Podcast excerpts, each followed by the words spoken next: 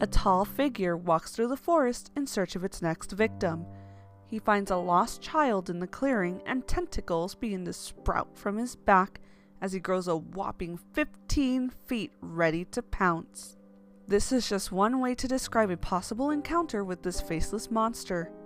Welcome to Below the Forest Floor. I'm your host Nancy, and today we are going to be discussing the legend of Slenderman a modern urban legend, or a monster beyond comprehension that's been around for centuries. For those of you unfamiliar with who or what Slenderman is, I would like for you to take a moment to imagine you're in the woods and you spot a 6 to 15 foot tall person. It's a man in a suit, but he has no face and his skin is as pale as porcelain. Now, imagine this man beginning to grow tentacles out of his back as he begins to teleport closer and closer until it's too late.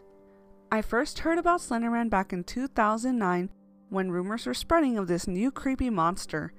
Even my younger brother wouldn't stop talking about it. He would tell me all this new information he was learning day by day about how it can control minds and how tall it was and the tentacles. It was all so new and really weird because it had been a few years since a new creature had come about that people were actually believing was real. It had become such a huge sensation that Photoshop pictures and fan theories were running rampant, all because of one man by the name of Eric Knudsen posting two photoshopped images to a website called Something Awful. Some believe that Slenderman himself may have forced Eric to tell the world about him, as Slenderman is a well known master manipulator that can control people's minds. These images that were posted to the website Something Awful that depicted Slenderman had him shown in a group of children and teenagers that were running away from something in the crowd. People said that they weren't sure if the kids, air quote, knew Slenderman was there or if they were running just because they had a bad feeling about it. But those are just rumors I'd heard from around that time.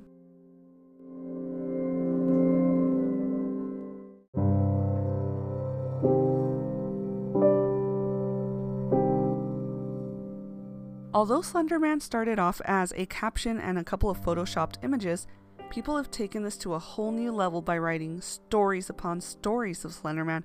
And I'm going to read one of the most famous stories to you all now called The Slender Man Cometh. You can find this story and others on the Creepypasta Fandom Wiki. I once lived a normal life as a groundskeeper at a local cemetery. It wasn't the best job, but hey, it paid the bills. I lived alone in an apartment complex that stood about a mile from the cemetery in which I worked. I would spend my time writing short stories about my boring life and the days I spent at the cemetery. When I worked, it was usually during the afternoon into twilight hours. I never would have worked at night. That place is creepy as it is, thank you very much. I stayed far away from it during the night. It was always the same routine show up at the cemetery, gather my tools, and go to pick up trash and tidy up gravestones until it started to get dark then go home and do whatever. Nothing special. This routine continued for a year and a half ever since the day I got the job. Not once did I ever run into anything spooky like you'd see in like a cheesy horror movie. There were never any black cats or curses, and certainly no zombies crawling out of the ground eat my brains. However, there was one day that would change my life forever. The day I saw him, or rather, it the day I saw Slender Man. It started off like any other day. I walked to the cemetery, got my tools, and headed out to pick up the trash. But something felt different that day. It was so hard to explain, but I felt as though I was being watched. I would constantly look around nervously, only to find that there was nothing around. The only sounds I heard were birds chirping in the trees and the occasional car that would pass by. So I spent the entire day on edge, something in the back of my mind telling me that there was something else with me at the cemetery. At the end of my shift, as I headed back to put my tools away for the night, I noticed that the birds were gone and there were no cars passing by anymore. Everything was eerily quiet. Just then, I saw what appeared to be a man standing about a hundred feet from me. From what I could see, he was abnormally tall and wore a black suit jacket with a white shirt and black tie. Because it was beginning to get dark, I couldn't see his face very well, so I couldn't tell if he was anyone familiar. I called out to him, but he didn't move. He just stood there like a statue. I began to walk towards him, accidentally dropping my tools along the way. I bent down to pick them up, and when I looked to where the man was, he was gone. There was no sign of him anywhere. I scratched my head and shook it off, thinking that I was just seeing things because I was overworked. I put my tools away and headed home, but I walked a little quicker than usual. I was still a little nervous and questions filled my head. Who was that man, and why did he just stand there? How did he disappear so quickly? Was he real, or just a figment of my imagination? That night, I barely slept at all. It was my thoughts that caused my insomnia. The next day at the cemetery, I was even more tense. I felt like if a leaf had landed on my head, I'd scream in terror. Unfortunately for me, the more tense I got, the more distracted I got from my work. Soon enough, my boss Jeff came out to talk to me. Jeff was a good guy. He and my father went way back, and he was the one who gave me the job as a groundskeeper in the first place.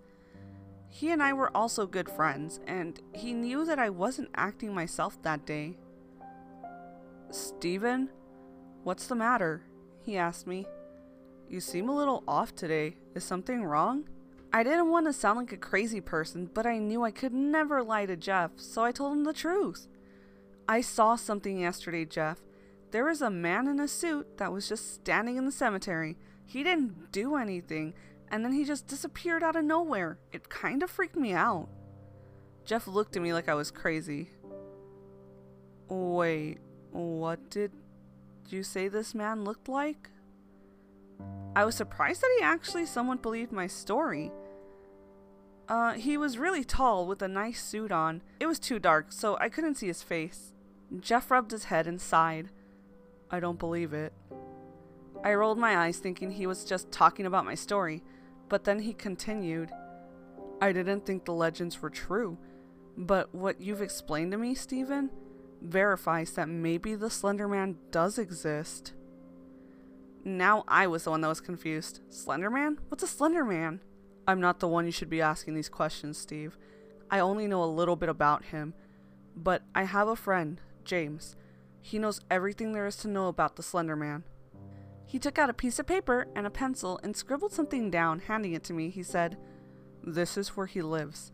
I'll give him a call and tell him what you saw and that you're coming to learn more about Slender Man. Any questions you may have, he'll answer them.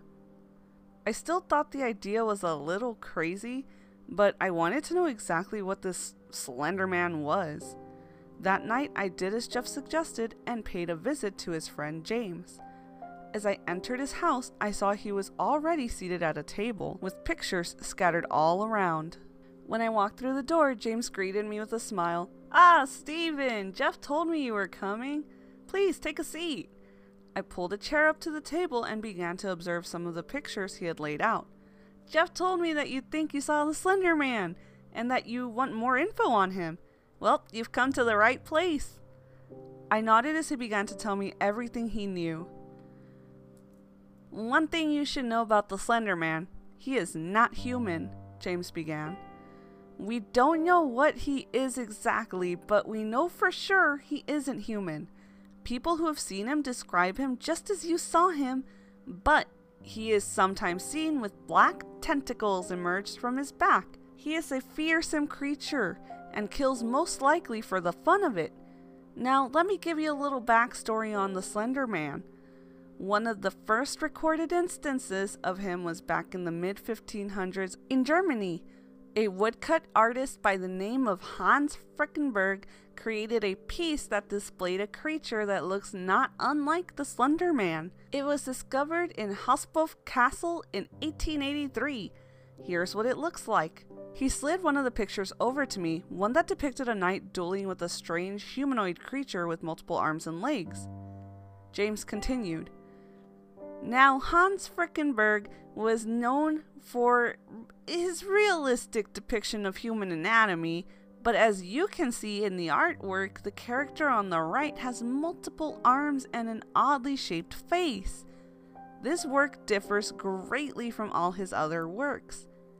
I was intrigued at the amount of knowledge that James had, but he wasn't quite finished.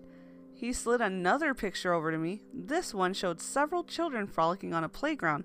Nothing out of the ordinary except for the fact that a man that looked exactly like the one I saw in the cemetery was standing ominously in the background. Looking at the picture caused chills to race down my spine. Now, here is the first recorded photograph of the Slender Man. You can just see him in the background. According to records, every single child in that photograph disappeared shortly after it was taken. They haven't been seen since. I was astonished. I couldn't believe what I was seeing.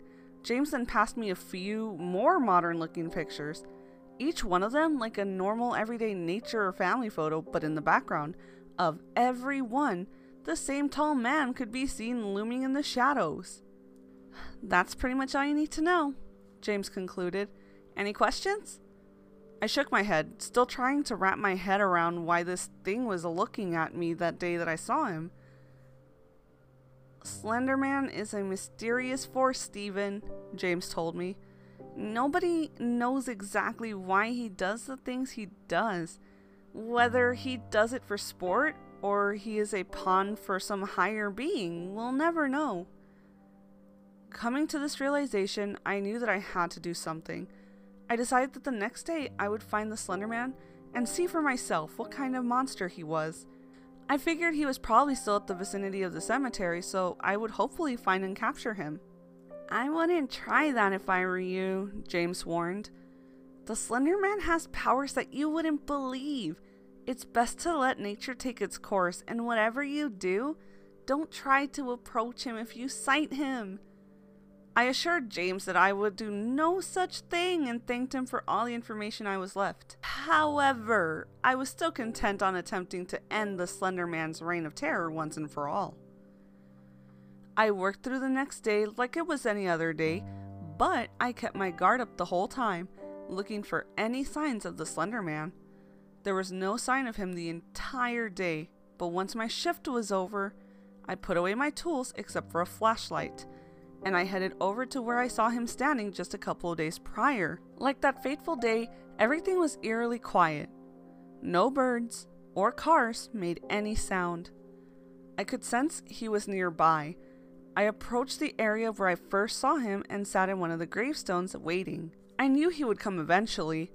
After about 20 minutes, I began to give up hope until I heard a rustling coming from the woods surrounding the cemetery. It was beginning to get darker and I got a little nervous.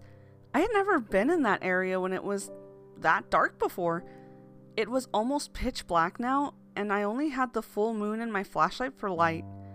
I gathered up some confidence and walked into the woods my flashlight shining through the darkness. I followed the rustling sound through the woods, and it began to get louder and louder. It grew closer and closer, and my heart began to race. Sweat formed on my brow, and my hands shook as I tried to hold the flashlight steady. Show yourself! I ordered as loudly as I could. Suddenly, from the brush of the woods came a squirrel. I let out a deep sigh of relief as the squirrel just stared at me for a few seconds, then took off running from me. I thought nothing of it. It was just a squirrel after all. They're usually afraid of their own shadow. I turned around and it felt like I walked into a brick wall. I fell hard to the ground and dropped my flashlight. I couldn't see much, but I could see the outline of a figure illuminated by the full moon. I stumbled around like a madman, grabbing for my flashlight. I found it, and I shined it at the figure. It started at its legs and moved up the body when I hit its torso. I saw that it was wearing a suit and a tie. I swear I felt my heart stop for a moment. I shined the light up at its face and gasped in horror at what I saw. This creature had no face. It looked like an empty canvas. No hair, no face, no nothing. Just a pale white head looking down at me as if it knew I was there. He must have been at least 9 or 10 feet tall. I stumbled to my feet and I felt two hands grasp my neck. I began to panic as my heart raced faster and faster, my breathing getting heavy. The creature pulled me closer and raised me up so my head was level with his. I stared into where his face should have been, and he tilted his head, as if he were observing me. I could barely breathe as his grasp grew tighter around my neck. I struggled furiously, and suddenly several black tentacles emerged from the creature's back. I knew this was the end. I was about to become another victim of the Slender Man. He raised his tentacles, and I braced myself for the end. However, I heard a faint bark of dogs and a few men calling my name. The creature turned his head towards the noise and then back to me. He took the raised tentacle and wrapped it around my forearm. A burning pain shot through my entire arm and I winced in pain. If that thing's hands hadn't been cutting off my air supply, I would have screamed bloody murder. The pain was unlike anything I'd ever experienced before. The creature dropped me to the ground and stood above me for a few seconds. I looked up to it and I swear he nodded to me before fading into the surrounding darkness. I gasped for breath as the men found me. Jeff was with them. Steven, what the hell happened here? We heard you yelling, so we came to find out what was wrong. With what little energy I had left, I let out a whisper, barely audible. It was the Slender Man. Then everything went black. When I woke, I found myself in a hospital bed, my neck and forearm still in pain. Once I had regained complete consciousness, I looked down at my forearm and saw that there was a black mark where the Slender Man had wrapped his tentacle around me. I stared at it for a few minutes, trying to contemplate why it had spared my life and left me with just a black mark. Before I had a chance to think anymore, Jeff and James came into the room, Jeff carrying my laptop. How are you feeling, Steven? Jeff asked me. Still in a little bit of pain, I replied. The doctors say I should be out in a couple of days, maybe even tomorrow. I warned you not to approach him, James shook his head. I figured he would be a little upset with me. I know, I really wish I'd listened to you, I apologized. He put his hand on my shoulder in comfort. It's alright, I know how you feel. You wanted to get an up close and personal view of the Slender Man. Who wouldn't? I'm just surprised he let you live. I was just as surprised. Had it not been for the men calling my name, I probably wouldn't have gotten so lucky. Soon later, Jeff handed me my laptop. Why did you bring this? I asked him. Because you need to tell your story, he replied. The story about how you met and survived the Slender Man. I'm sure a lot of people are going to want to hear about it. But who's to say anyone will believe it? I asked skeptically. James smiled and put his hand on my shoulder. Stephen, for every skeptic, there is a believer. I'm sure someone out there will believe it. Hell, maybe there's someone who's had an experience just like yours. Now get some rest before you start writing, you'll need it. The two started to walk away until I called them.